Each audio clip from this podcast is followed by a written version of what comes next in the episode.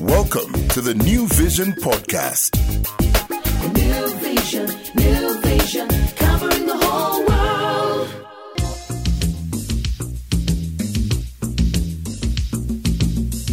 Hello there, wherever you are. I'm Joseph Bate, and welcome to the New Vision podcast. And today we're going to talk about a very important person in the history of music in Uganda, and that is none other than Eri Wamala. Eri Wamala's music still lives. We love him. We love listening to his music.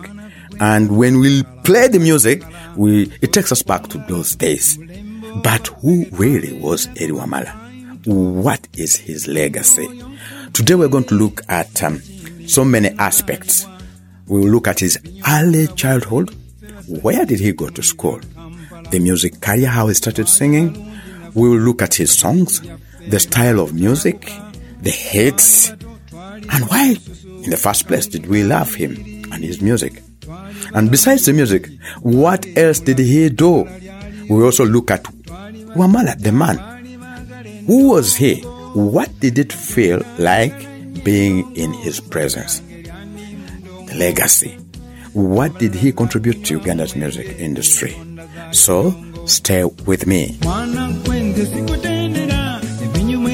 Byali wala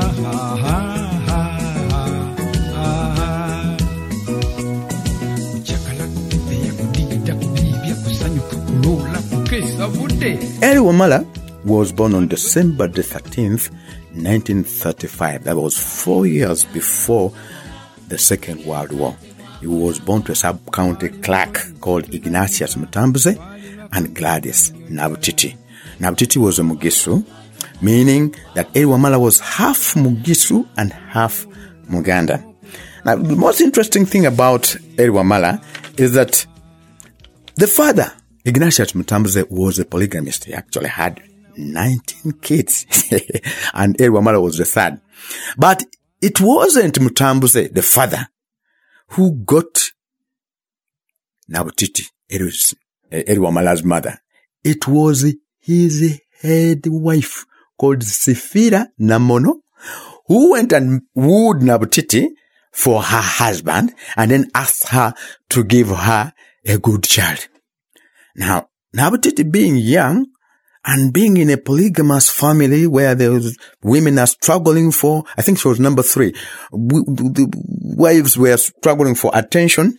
She decided to walk away from the marriage and leave young Eri Wamala when she was just, when he was very young. So that was how it happened. They got Eri Wamala, I think the father, and then brought him to Kampala and uh, they gave him to uh, his paternal uncle.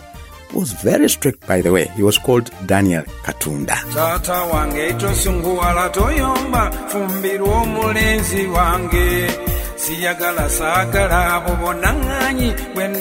mu bangi We look at the school. Where did Eri go to school?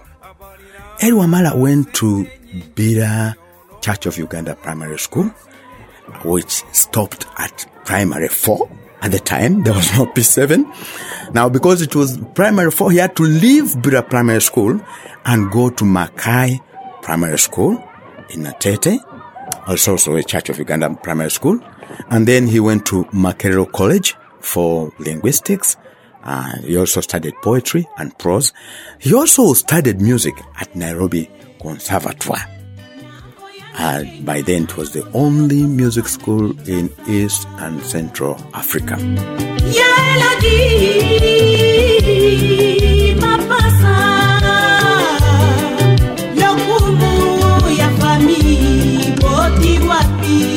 About the music. How did it start?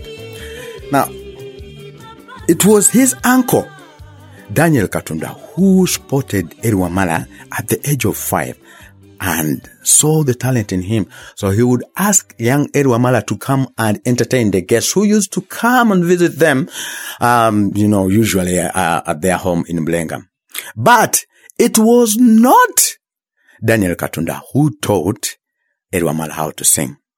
Surprisingly, it was his head teacher at Mackay Primary School called David Livingston Semiano, who taught him how to read music, notation, you know, breath control, tonal structures, and everything.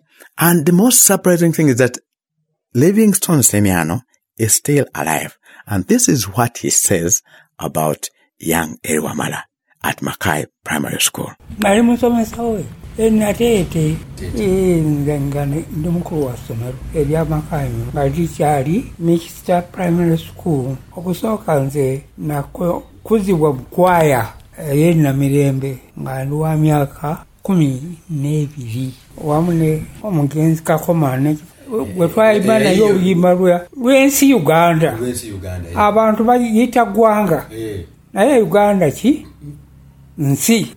Kakati ng'omwana saamanyanga osomesa abaana bangi somero lyalimu abaana basukka ebitaano naye toyinza kujjukira buli muntu.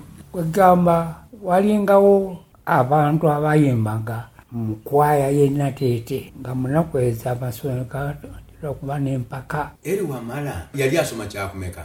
biina ndowooza kyali kya ekyokutaano Yeah, David Livingston Semiano is still alive. Yes, he will soon be making 100 years. And he still remembers vividly what he taught Eri Wamala.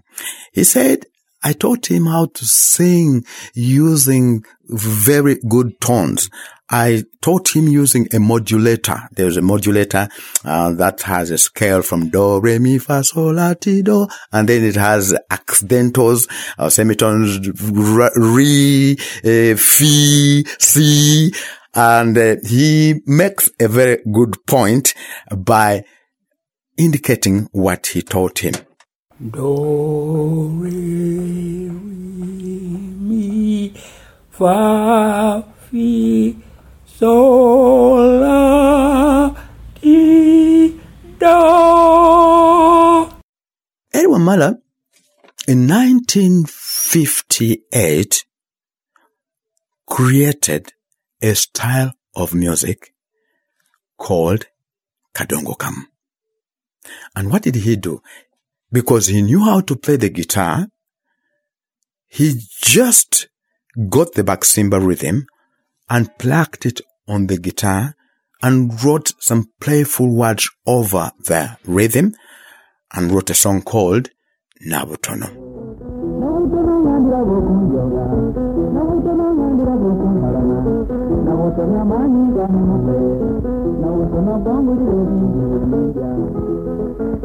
Nabutono became not only the first recorded uh, song, a Ugandan song on vinyl, but it was also the first recorded pop song in Uganda. And that set Wamala on the course of music production, on the course of songwriting that later made him an icon. In 1959, he held his first concert. And the concert was before the Kabaka, Sir Kabaka Mutesa, Edward Mutesa. Sir Edward Mutesa loved Kadongo Kamu so much, loved Nabutono so much, so he invited Eri Wamala. Actually, he was picked from Bulenga and taken to Bamunanika, and he performed before the Kabaka. That was how he started his music career. But there was something that happened along the way. I think after two songs, uh, uh, Nabutono and um, uh, Josephine, Eri Wamala did something that was so strange. He abandoned the style of music that he started and jumped on another style of music. Why did he do that? Don't go away. I'll tell you soon after this song. You've been listening to the New Vision Podcast.